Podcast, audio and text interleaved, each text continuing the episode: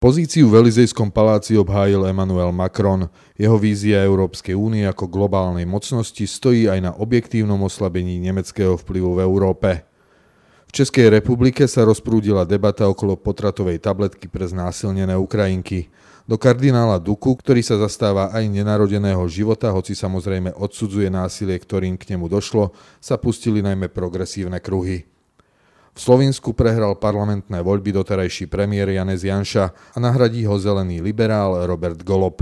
Janša tvrdí, že ide o človeka obklopeného ľuďmi s väzbami na Rusko. V texte týždňa Jiží Peňaz píše o demokratickej alternatíve, ktorá vznikla v stredovekom Rusku, slávnom meste Novgorod. Video týždňa prináša skúsenosti čínskeho emigranta so systémom sociálneho kreditu, ktorý uplatňuje vláda v Pekingu. Moje meno je Erik Potocký a aj dnes som pre vás pripravil svoju pravidelnú rubriku Konzervatívny výber. Macron chce premeniť Európsku úniu na globálnu mocnosť. Emmanuel Macron síce ešte dva týždne pred voľbami nemal podľa prieskumov nič isté, nakoniec však proti Lepénovej predsa len presvedčivo obhájil prezidentský mandát – jeho mocenská pozícia však ešte nie je definitívna. Čaká ho totiž ešte v úvodzovkách tretie kolo, ako jeho politickí protivníci označujú júnové parlamentné voľby. Po nich sa totiž môže stať prezidentom bez vlády. Francúzska republika je prezidentským systémom, hlava štátu priamo vyberá premiéra. Ak má prezidentská strana v parlamente väčšinu, kabinet v podstate len realizuje prezidentov program. Tak to bolo aj doposiaľ, keďže Macronovmu hnutiu La Republika Marš patrí v súčasnosti 308 z 577 kresiel v dolnej komore francúzského parlamentu. Hoci Macron dostal v druhom kole vyše 58% hlasov, mnohí z tých, ktorí ho volili, tak urobili len preto, aby sa do Elizejského paláca nedostala Marine Le Penová. V jednom z prieskumov až 63% respondentov uviedlo, že by uvítali, ak by Macron stratil parlamentnú väčšinu a musel by sa deliť o moc s opozičnou vládou. Znechutenie z politiky naznačuje aj volebná účasť. V prvom kole 73,69% a v druhom 72%, ktoré patria k najnižším v histórii 5. republiky. Na post premiéra sa už hotuje neúspešný kandidát ľavice z prezidentských volieb Jean-Luc Mélenchon, no isté šance vidí aj Lepénovej národné zhromaždenie.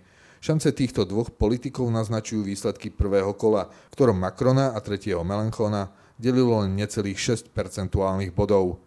Ak sa Macronovi podarí zabezpečiť si aj parlamentnú väčšinu, bude to mať pre európsku politiku v najbližších rokoch niekoľko významných následkov.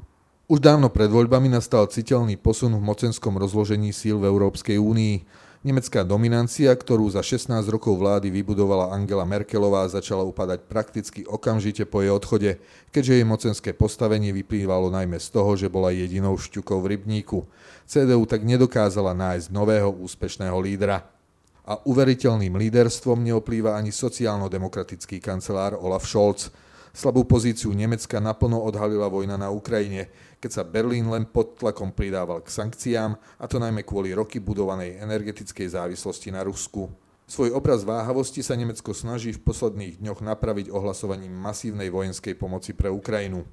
Upadajúcu dominanciu Nemecka využíva Emmanuel Macron, ktorý sa spomedzi európskych politikov aj najviac angažoval vo vyjednávaniach s Putinom, a to už pred vypuknutím vojny. Zároveň viackrát zdôrazňoval potrebu vybudovať od USA emancipovanú Európsku úniu so samostatnou bezpečnostnou politikou. Berlín je síce za, no sám túto tému neudáva, iba sa pridáva k Macronovým víziám.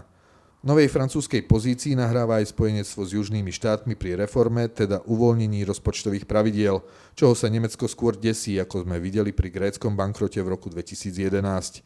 Hoci je francúzsky prezident svojim politickým presvedčením liberál, orientovaný mierne doľava, v reálnej politike je to mocenský chameleón. So strednou Európou ho spojil lobbying za udržanie financovania jadrovej energie a na rozdiel od nemeckých vládnych socialistov a zelených nie je jeho politika nejako ideologická. K tomu prispieva aj fakt, že väčšine francúzskej spoločnosti nejako neimponuje modný vouk progresivizmus. Macronovmu snu o Európskej únii ako globálnej mocnosti však stojí v ceste jeho osobnosť.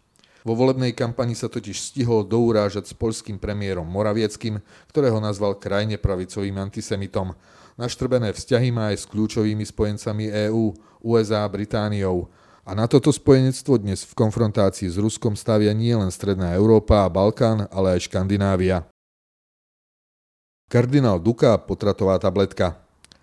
Český kardinál Dominik Duka sa jednoznačne postavil proti tomu, aby bolo tehotenstvo znásilnených žien počas vojny na Ukrajine riešené potratovou tabletkou ako akýmsi rýchlým riešením. Nadviazal tak na vyjadrenie Českého hnutí pro život, ktoré kritizovalo posielanie potratových tabletiek na Ukrajinu. Vo svojom článku kardinál samozrejme odsúdil násilie aj násilníkov, no položil otázku, či je potrat a smrť nového splodeného človeka naozajstným riešením spáchaného násilia. Citujem. Počas svojej životnej dráhy som spoznal mnoho mužov a žien, ktorí v úvodzovkách vďačia za počiatok svojho života znásilneniu. Nesú si ťažobu tohto znamenia, pretože niektorí pocítili, že pre svoju matku boli stálou pripomienkou spomenutého násilia akýmsi agresorom. Spoznal som tiež aj niektoré tieto matky, ktoré sa až po dlhých rokoch života v dospelosti a pri pohľade na úspešnú životnú dráhu svojich potomkov s touto bolesťou vyrovnali. Dokonca odpustili aj páchateľovi. Koniec citátu. Jeho slova a celá debata, najmä v kontexte Českého národného pochodu za život, ktorý bude 30. apríla, vyvolali búrlivú reakciu.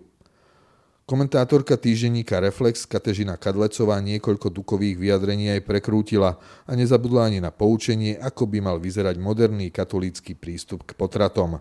Citujem. Vždy mi prišlo neuveriteľne trúfale, keď muži kázali ženám, ako, kde, prípadne ako často majú rodiť.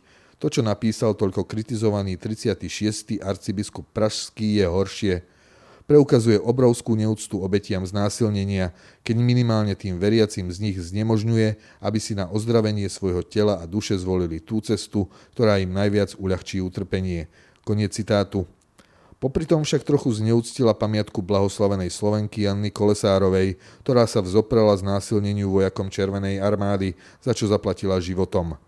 Triezvy pohľad na debatu zvolil komentátor týždenníka Echo 24 Jiří Peňaz. Citujem.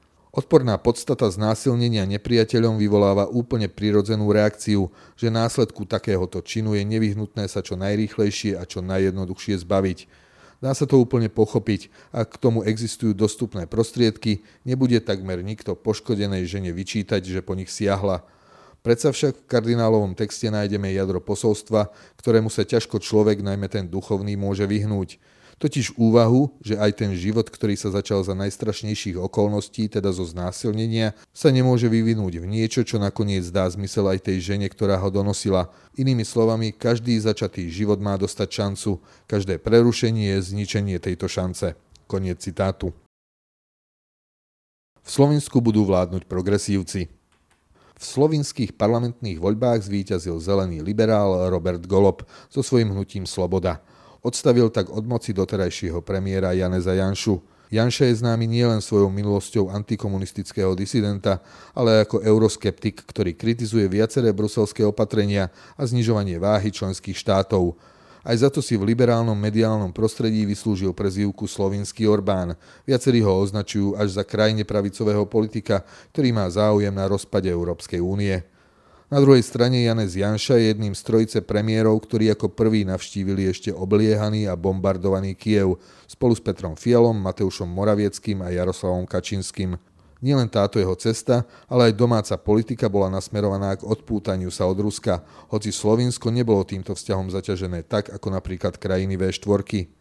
Hoci Janez Janša svoju volebnú porážku uznal a víťazovi zagratuloval, neodpustil si pripomienku toho, že Robert Golob je obklopený ľuďmi, ktorí náklonnosť k Rusku otvorene prejavovali – Napríklad ľubľanský starosta Zoran Jankovič, ktorý pred niekoľkými rokmi dostal vyznamenanie priamo od Putina, alebo podpredsedníčka Golobovho hnutia Marta Kosová, ktorá 20. marca vyhlásila, že Slovinsko potrebuje dobré vzťahy s Ruskom, kým Janšova politika nasmerovala krajinu k bližším vzťahom s Poľskom aj USA.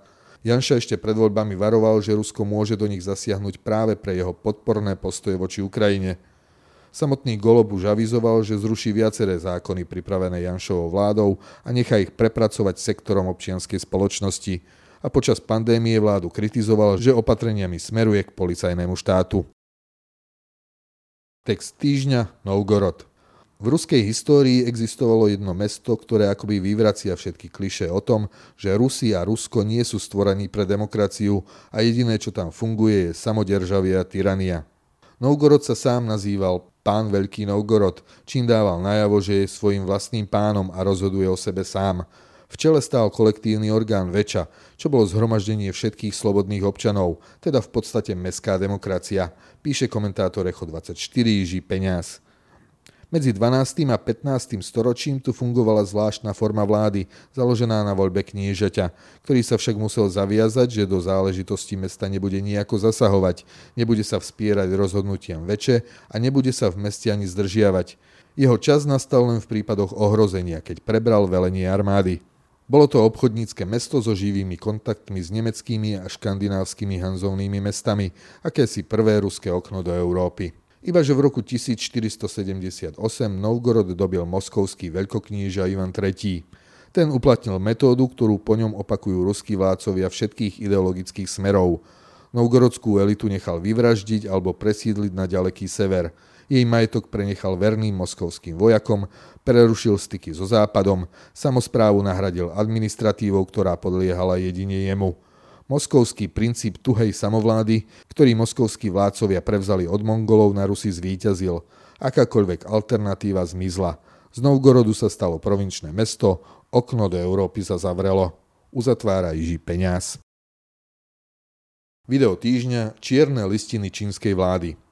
Čínsky kreditový systém nie je len mechanizmom odmeňovania poslušných, ale aj tvorbou čiernych zoznamov nepohodlných, ktorí porušujú nariadenia režimu hovorí vo videu Prager University Pei čínsky emigrant a doktorant na univerzite v Cincinnati. Citujem.